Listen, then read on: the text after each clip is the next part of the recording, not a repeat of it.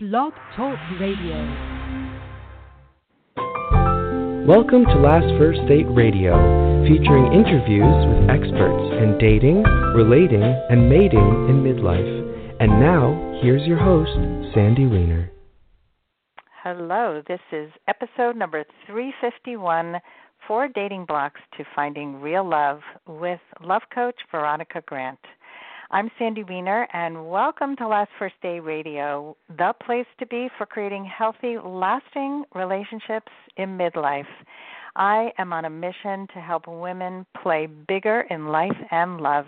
And with the deeper work that we do together, women begin to value and love themselves enough to set clear standards, to speak up more powerfully, and to stand up for the things that matter most. In short, they become a woman of value, and a woman of value attracts her best partner and lives her best life. This week's tip on how to become a woman of value is adapt a positive mindset. This is actually one of the most important things in my mind uh, because many of us go about our lives with a very negative, kind of fixed way of looking at the world. And when we shift our mindset, everything shifts. And so if we have a choice to see the world as a as a hostile place or as a friendly place. And if you approach dating in the same way, you will start to look for the good in people instead of finding faults. And I just did a video on the top 10 reasons why you're still single, and one of them was that we just look for what's wrong. So I'd like to challenge all of you to start looking for the good instead of the bad and see what happens. Before I bring on Veronica, I just want to just give a shout out to my Facebook group. It's a free group for women over 40, and it is called Your Last First Date. Don't forget the your, but I would love to have you join us. We are a positive, as you can tell by my last tip, we are all about positivity and finding solutions, not complaining, venting. Um, broad sweeping, you know, calling men names, none of that is acceptable in our group. We are heavily monitored so that posts don't get posted if they are negative and um and really victimy. We are we are here to grow and to learn. And so if that sounds like something you would love, join us at Your Last First Date on Facebook. And now for my guest today. She is Veronica Grant. She's a love coach for successful women who feel like they have everything but love. She has a podcast, she has free challenges, and she coaches. And she is here to shake up how you find love even in our swipe right, swipe left world. She has a few guilty pleasures and she is a recovering perfectionist. And some of her guilty pleasures are binge watching HGTV, going on hikes with her husband and her dog, and everything sushi. She's a girl after my own heart.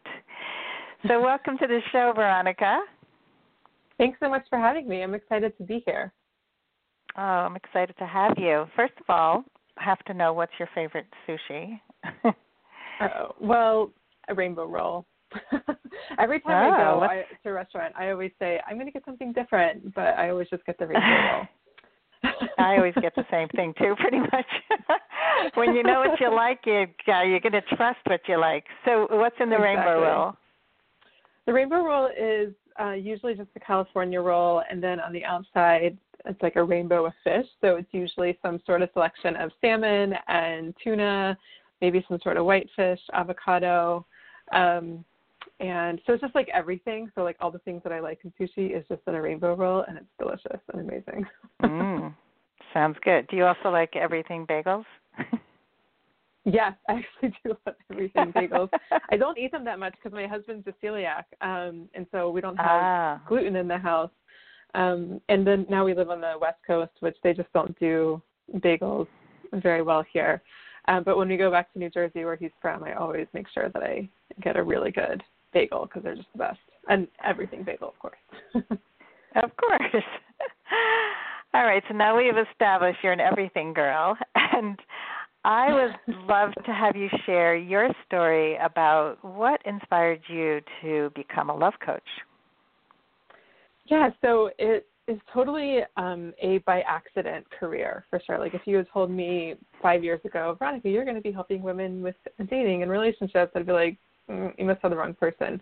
Um, so I hmm. spent my whole life pretty much really being interested and um, enjoying all aspects of fitness and health and food and eating, and to the point where it probably wasn't so healthy, um, where I was just obsessed with eating a certain way and like looking a certain way and always losing weight. I can remember the first time I felt fat on the bus going to sixth grade. It was right after Christmas, and I was like, "Oh, I need to lose that weight," and that was just learned behavior from um you know that I learned from my mom and just from you know society and women growing up and everything like that.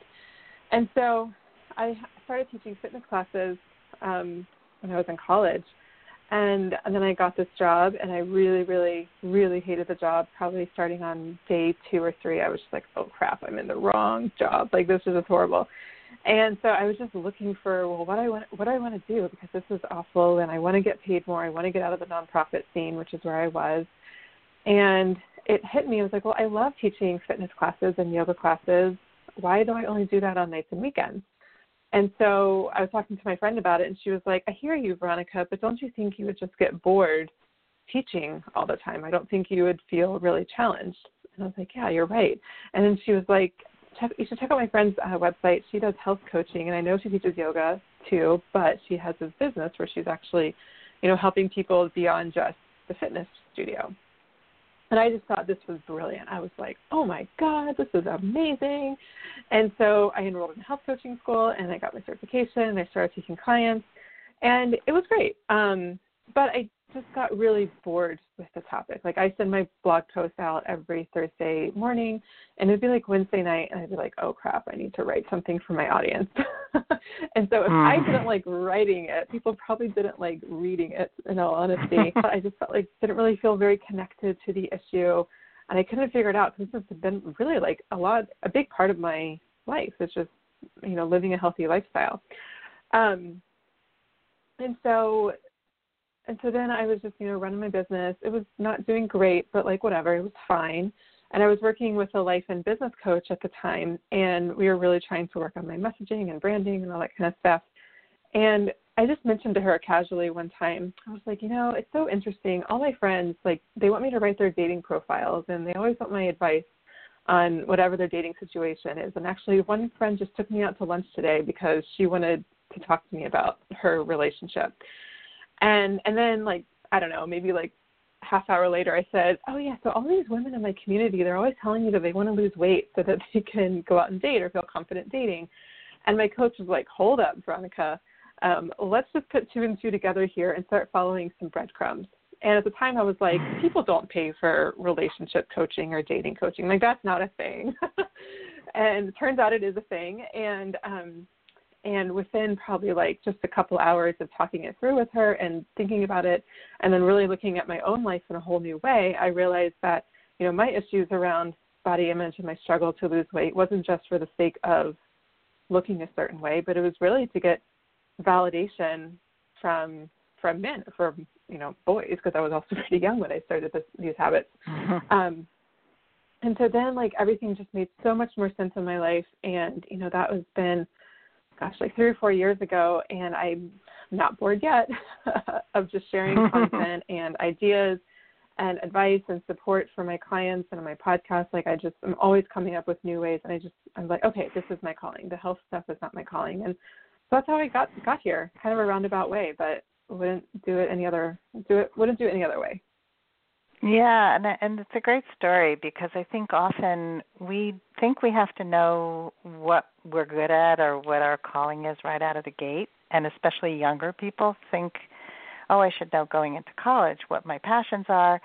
And often in doing other work, we find what really resonates for us, and it's by making those mistakes or doing and getting really into the work and and immersing ourselves that we see like parts of it made sense you know, there were breadcrumbs there, but not all of it. And so when you connected mm-hmm. the dots and found what you really were good at and what you really what lit you up, it made a huge difference. Yeah, and it was also just having a coach, like having, and this is why I mean I'm a coach, so maybe I'm a little biased, but I do think that having that outside perspective, because when you're so in your life, like whatever the problem is, whether it's relationships or career or something else, and you're just so like you're looking at it from horse blinders, and I, I feel like in some level we can't help ourselves from doing that when it's our own stuff because we're so close to it, and then you can have someone come from outside perspective who's you know not biased and say well, hold on a second. Did you see how these two things link together? And um, and to me, that's the value and power in in coaching. And I don't know if I'd have ever figured that out on my own. Obviously, it's all speculation because I have the coach, so who knows if I would have. But I just that's to me that's why coaching is so powerful for whatever you're hiring your coach for because they're just going to see things that you're not going to be able to see. Yeah, totally. I, I agree. I mean, that's obviously I'm a coach too, and I I really believe in this, and I've always had coaches. You know, and it, it, it's the coaches that I can tell you that my confidence grew because of my coach coaches way of seeing me in a way that I couldn't yet see myself, and mm-hmm. um, and even in my new business as um, the empowerment coach women's empowerment coach, that work came because I rehired my business coach and she said to me, The woman of value is something that you have stood for for all these years. That's the direction you need to go to go into. And it was like it was right in front of my face, but I couldn't see it. So you you sometimes yeah. need that mirror of somebody who can see your life in a way that you can't. totally. Totally. Yeah. So let's let's talk about um, something that you had written to me about a bathroom floor moment, and I, I'm really curious about what that was for you. And I, I think about Eat, Pray, Love in the beginning of that book, where she's on the floor in the bathroom and she's yes, devastated, she and her husband has just left her, told her he's breaking up with her. Um, yeah. So, what was your bathroom floor moment?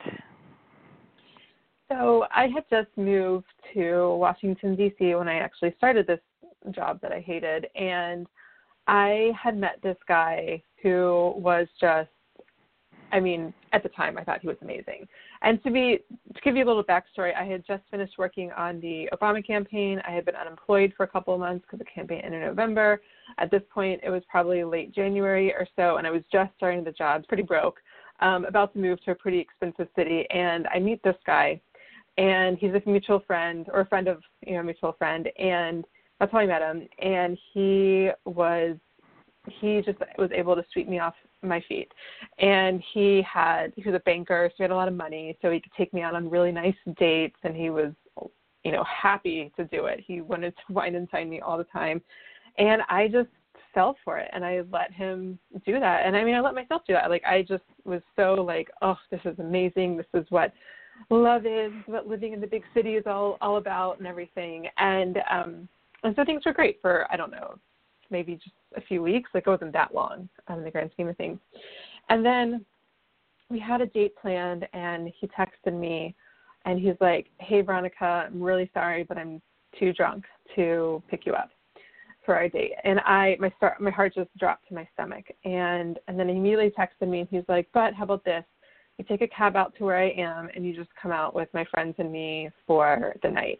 And he tried to spin it as like, hey, you're meeting my friends. This is a good step, right? It's a good thing. And I just kind of let him have that win. I was like, fine. Like I wasn't fine with it, but I was fine. And so I went out. It was fine, whatever. And then we made plans at some point to hang out the next weekend. And so I'm, you know, getting ready, or I'm not getting ready at this point, but you know, I'm looking forward to hanging out with him that evening. And I guess it was like a Saturday, and he went out to brunch, and I guess he had too many mimosas or something. And he texted me that afternoon. He's like, "Hey, I think I had too many drinks at lunch. I don't think tonight is going to work for us to get together." And this time there was no follow-up text, like, "But just come out with my friends," or like, "Hey, let's do something tomorrow." There was nothing, like complete radio silence for about three days or so. And then I think on Monday evening, he finally called to apologize and basically say, like, hey, like, I realize that I've got some problems here that I need to figure out, need to work through. And I thought I could be in a relationship, but blah, blah, blah. So basically, he was saying what he needed to say after screwing up twice. And me, I had just got, let him just basically you know, be my source of validation and confidence and living on top of the world, like all that kind of stuff. I let him do that for me. And so then when he was gone, I just felt like everything, like someone had just stuck a pin in my balloon and just everything deflated. And I was just, I mean, to say I was devastated was, you know, is an understatement. And um, it certainly didn't reflect the amount of time that we actually spent together um, which now I know means something else is going on, something else is getting bumped up against. But at the time, I was just completely, completely heartbroken. So I'd like the email, like, I believe in you, like, I can see the man that you're really supposed to be, you're meant to be, or blah blah blah. Like, I really wanted to secretly be the person that changed him, or you know, you know, he was like my fixer upper project. So I was in the mm-hmm. bathroom, mm-hmm. um, just getting ready to go out with I don't remember some friends or whatever. And I was talking to one of my guy friends, and I was literally trying to put mascara on as I had tears going down my face and like black streaks going down my face from the mascara. It was just a mess. And I was just crying and sobbing and my friend um just, you know, in more choice language was basically like, Get the F over yourself. Like this guy can't even stay sober to go on a date with you and he should have been so lucky to go on a date and I was just kind of like, uh, way to not be on my team or, you know, not sympathize with me or whatever. But then I realized, crap, he's totally right. Like what am I allowing myself to to do and to feel for this guy that we didn't really spend much time together, but oh my god, I was devastated. And in that moment, and we got off the phone and I was sitting on my bathroom floor just crying and crying and like, why am I so upset? Why am I so upset? And that's when I just realized that this whole time, my entire life, I had been outsourcing my confidence to to um to men and to my relationships. And for me, like having a relationship wasn't just having a relationship but it was what that meant, and I was very attached to what that meant. Um, and so I had to let go of that, and I had to start focusing on me and um, creating a life that was exciting for me, and not just a life where I was hoping to add a guy to at some point. And so, you know, that's when I got, you know, okay, what am I going to do with this job that I hate and the career that I hated? Um, you know, that's when I was starting to to lay the land of starting my first business um, I started getting more into yoga and my spiritual practice. Um, you know, just doing easy, simple things, just like having a morning routine that felt nourishing. Um, I wasn't dieting to, or I wasn't eating to diet all the time, but I was eating for nourishment and for joy and pleasure. Um, and I just really leaned into this whole new way of being. And you know, I got myself together and I started dating and I was meeting really, really great guys. And it was only um, a few months after that moment where I met my now husband. Um, and I really think, um, I tell this a lot of people, but we had a lot of mutual friends, and we had been circling in the same circle or, you know, opposite sides of the circle for many, many years. And I really believe that we weren't meant to meet until we did because, like, we should have met before because we were always hanging out with the same people. But we never met before. And I think a really big reason is because, I mean, at least for I can speak for myself, I wasn't ready um, to actually have the relationship that I thought I wanted. I was just ready to have a relationship because of what I made it, made it meant. Um, yeah, hmm. that's my story. It's my bathroom floor moment. that's a great story. I mean, devastation sometimes when we're brought to our knees, literally. And a good friend is honest. A good friend tells you like it is. And I love that your friend just said, you know, wake the F up, you know, like what did you tolerate? Because we can't see it. We're too close, like we said before. Right. And yeah. we have to get out of our own way in order to be ready to meet the love of our life. And I, I just yeah. think your story illustrates that so beautifully. I think a lot of people meet the right people at the wrong time and or they just don't recognize it at all. And Mm-hmm. I've met some really high quality men who are totally not in the headspace to date and I don't date them. You know, it's like I, right. it's it works both ways. So you've got to both be in the same space and be ready, be emotionally ready and willing and able. Um, so thanks for sharing that with us. Yeah, my pleasure. Yeah. So let's get to the topic of the four dating blocks, and I know you've uncovered four of them. So could you tell us about that?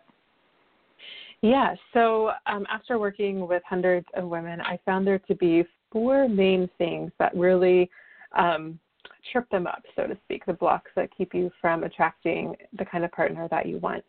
And so, um, the four, just I'll just list them off and go into them, are the future tripper, the saboteur, the pleaser, and the poor me. And in case anyone's wondering, the pleaser is by far the most the most common, and the least Mhm. common is probably the saboteur. Although I would say that based on the saboteur's characteristic, they're least likely to seek out this kind of work. So, Mm. um, Yeah. So, do you want to tell us a little bit about each one? Yeah. So the future tripper is the one who trips up on the future, meaning you're worried about the second date and when that'll happen even before the first date happens or you're freaking out like well is there anything could there be anything here? Like how does he feel? Or does he see me as marriage material? Is he marriage material? And like your mind just goes there and you have a hard time staying present um, in that moment, whether it's li- literally on the date or just present to where that relationship or that budding relationship is. Um, and the reason why this blocks or why this holds people back is because when you're future tripping, you're unable to be present. And when you're unable to be present, you're just literally not able to make a connection with what's real and what's in front of you, including your potential partner. And um, and whether or not this guy is meant to be your lifelong partner or whatever, um, there's just no possibility of a connection when your mind is out in the future. Um, the next one is the saboteur, and the saboteur, again, like I said, this is the the um, least the least um, I don't at least in my community, the least popular one. But the saboteur is the one who is always worried the other shoe is going to drop. Like, what's the catch here? Or is this guy lying to me? He's being really nice. I don't know. I don't trust it. I think he's kind of lying. And so then you might sabotage by maybe just quote unquote acting crazy to get him to not be interested, or maybe you just simply blow him off or um, maybe you say something that you know is going to hurt him or make him, you know, not want to be with you or for whatever. But for whatever reason, you're getting outside of your comfort zone, and outside of your comfort zone is being in a happy, healthy relationship, and you start bumping up against that. It feels comfortable, and so you do whatever you need to do in order to bring yourself back away from the edge, back into the center, center part of your comfort zone. This is um, this concept was popularized by Gay Hendricks in his book um, The Big Leap. Um, so it's basically just about bumping up against upper limits and just sabotaging the heck out of yourself until you get away from those upper limits. Um, Mm. The next the next uh, energy is the, the or the block is the pleaser.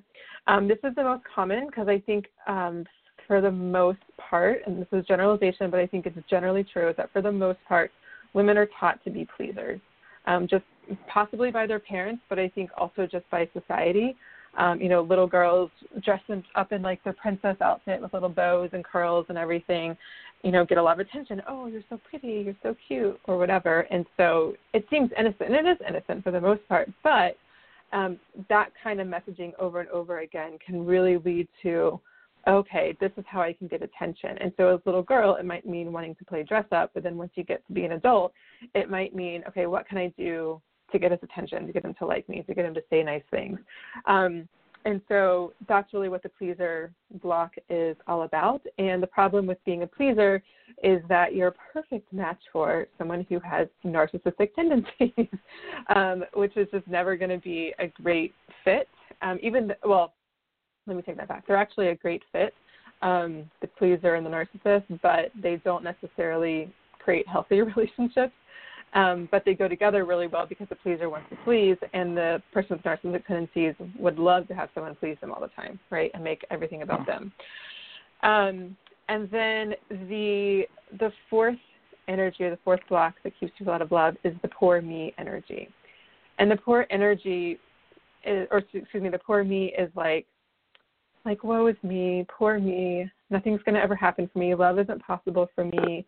Um, and I mean, it can come across in a lot of different ways. It can kind of come across as like very victim me, poor me kind of sadness, or it can come across as like, you know, f everyone, f the world, like guys suck, online dating sucks, and and it, it can come across as one of two ways. But either way, it's more of just like the world is out to get me, the world is against me, and I'm not um, destined or wired for for love. And when you're in that energy, I mean, I think it's kind of it's it's obvious when I say it. I think like it's really hard to attract a healthy relationship from that place. Now, you might be able to attract sort of relationship, but it's probably not going to be a healthy relationship because there's probably going to be some unhealthy dynamics if they're playing off your poor me energy. Um, but obviously, like, I mean, a like I, I think most people probably don't want to be around, you know, basically like an energy suck like that. And two, you're not really able to put who you are out into the world if it's just kind of like poor me, woe is me. Um, and if you're more of like showing the the angry part of the poor me energy, then it's really really hard to basically be like, screw men, I hate men, um, whatever, but then also want one at the same time. it just doesn't work like that. Mm-hmm. Um, yeah, exactly. Yeah, so those are those are the the four main dating blocks. Yeah, totally recognize them all. And um, once we, and if you go into my my Facebook group, we see a lot of this show up from time to time, especially the the people who have had bad experiences and are like, well, online dating doesn't work, men suck, and that's why we really encourage women not to go into those those headspaces because it doesn't help anybody and it's like a cancer in the group. It just sucks the life out of everybody and it's not mm-hmm. helpful. So let's let's talk about how to clear these blocks. How do you begin to clear it once you identify it? Well, okay, yeah. So identifying it is the first piece, and I think um, it seems simple, but it's also the hardest thing to do because you don't know what you don't know, right? Um, and so that's just the hardest piece. And I just feel like, in some level, there just has to be like, okay, something else might be going on, and like a bravery in understanding that, and that like not to say that like the problem is the women or you, because I don't think that's the case at all, but just to recognize, oh, maybe Tinder isn't the problem. Maybe men as a whole aren't the problem either. And then just being more curious to look inward and like, okay, so from where am I attracting these relationships? So that's the first piece is the awareness. And I know I'm just going to kind of brush over that, but I just want to emphasize how hard that first piece is because you just don't know what you don't know. Um, but then once you can understand like where some of your behaviors and patterns that are falling into one of these four categories are, then what you really want to do is ask yourself why. Why do I sabotage potentially good relationships? Why do I want to please everyone and why do I feel the need to please people in order to feel validated or good about myself? And what you start doing is when you start asking yourself why, I like to ask even more detailed questions like, well, what does this remind you of? When have you felt like this before? Where did you learn that this was normal in relationships? Or on the flip side, where did you learn um, to you know do the opposite? Like you know, if your parents are always fighting, and then you didn't want to be in a relationship where you're always fighting, and so you did the opposite of just like swallowing your feelings or whatever. You know, where did you learn that? And so everything always is going to go back to your childhood and relationships with your parents and what you saw between the two of them. And I have a lot of clients say, well, you know, Veronica, I was previously married, and I think a lot of the stuff comes from my my marriage. And I'm not saying it doesn't, but I think I would argue that the marriage or whatever that that relationship was previously um, is more just a manifestation of whatever the childhood wounds are. And so you've got to start what I just refer to as just connecting the dots. And once you can begin to see how, you know, maybe you grew up in a household where it was very volatile, like maybe there was a lot of yelling or your parents were always fighting, and so you learned that, okay, when you make a good grade, you get positive attention. And so, but you also didn't want to rock the boat and you didn't want to ask for, hey, hey, mom, can I have five bucks to go to the movies with my friends or whatever? Because that could set her off. So you, you learned to not ask for things or ask for what you wanted, but you learned just to do really well in school or to like put the dishes away or whatever. And then you were going to get positive attention. So you're basically growing up on eggshells. Well, as a five year old, that's what that's going to look like. But then, how is that going to look like when you're in your 30s or 40s or 50s or whatever? Um, it can very much look like not asking for what you need or want in a relationship, being made, allowing someone to make you feel guilty for asking for what you want, um, wanting to please them. And so you just got to start connecting the dots. And this is where, to me, like it gets really fun. I love doing this kind of stuff. Um, and you don't have to connect everything, but I think you do need to connect just a few key pieces to begin the healing. Because once you start this healing I think it's just an ongoing, lifelong process. Like, you know, I've been doing this work for a long time, both um, for myself and also with my clients. And I'll be walking the dog, and I'll just get like really triggered thinking about something that happened, and I'm like, "Dang, Veronica, where does this come from?" And then I kind of trace it back. I'm like, "Oh, okay. So now I'm looking at this situation that happened in a new way." Um, and then from there, once you can begin to connect the dots, you just have to I say you just have to. It's not like a, just a simple thing, but you you basically have to reparent or remother or refather or whatever your your inner child and allow her to see the situation and feel the situation from a totally different perspective. Because when you're five years old, you see it from one perspective, and your parents are basically what who protect you, and whether or not they were quote unquote good parents, um, there's still a part that of you that knows you need them for life and death when you're little, right? Like a three year old can't make it on the street by themselves, right? Um, and so I think on an unconscious level, our brains understand that. And then when we start feeling unsafe or emotionally unsafe or whatever, or just not getting the love we thought we wanted or needed or whatever, that's when um, we can start to see ourselves or the world in a different way. And as an adult, you might be able to look back at the situation and be like, well, you know, my parents have had their own stuff going on. It ha- actually had nothing to do with me. They just didn't know how to manage their emotions or whatever. And yeah, your adult self may be able to look at that and see that from a rational view. The problem is, is a lot of people just stop there, and they're like, "Yeah, Veronica, this stuff doesn't work." I'm like, "Yeah, because you're, you know, your 40 year old, 50 or whatever year old self, and looking at it rationally and getting it as an adult isn't enough. You've got to have your five year old self be able to look at it from that lens too, which requires a lot of emotional work um, and not just looking at it logically because the emotional body of your five year old is really, I think, what creates a lot of the subconscious actions, behaviors, beliefs that we have because those are just the first beliefs we created about ourselves and the world and men and relationships and love. And so they just become very foundational. So we have to shift that. And I think the best way to shift that is through how your five year old saw the world. And then from there, your unconscious behaviors, actions, beliefs, things like that can begin to shift. Cool. I know mm. yeah, no, but it's it's very good advice, and I, I I'm totally into the inner child stuff. I think that so much of our transformation happens when we can go back and and really be compassionate to our to each of ourselves because we have many selves that have gone through different mm-hmm. experiences at different stages in life um, and that's a whole other show altogether. but um, totally. this is great information. I, as as a final word of advice for our audience, can you tell tell uh, um, everybody how they can go on their last first date? Like, what what's one little nugget you want to leave them with? Ooh, that is a good question. I think how to go on your last first date. I think that the more self awareness you can have around why you do what you do is your best bet, and coupled with going on your date to have fun.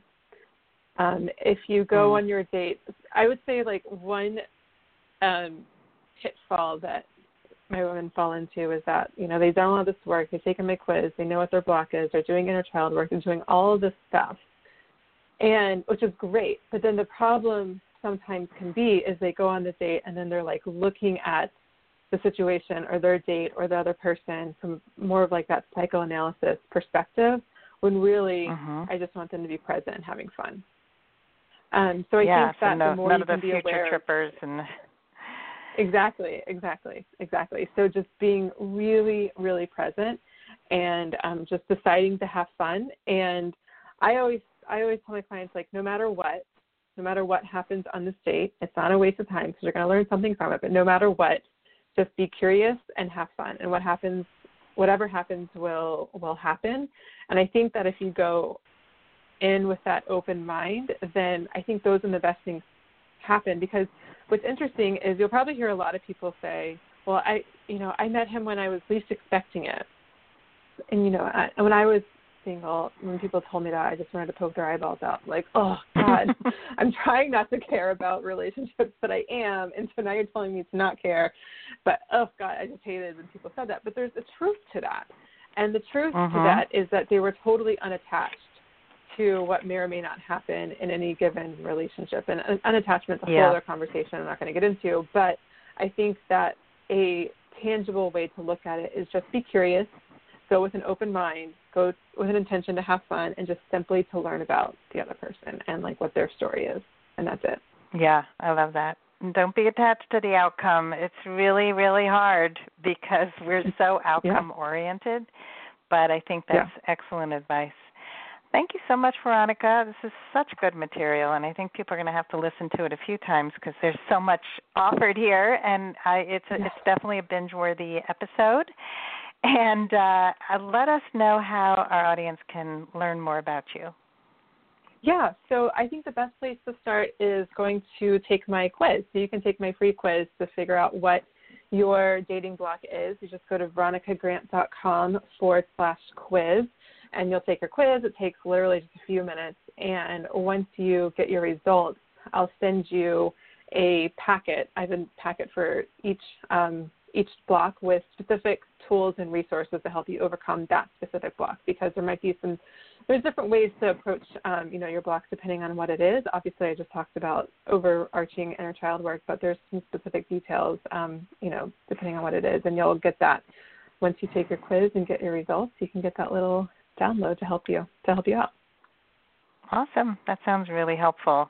Well, thank you so much, Veronica, for coming on the show and sharing your obvious passion, your wisdom, and I, I like how your brain works. It's um, actually similar to mine. You like the you like the psychology of of the coaching world, and to understand yeah. the why and go deeper. So I, I really respect that.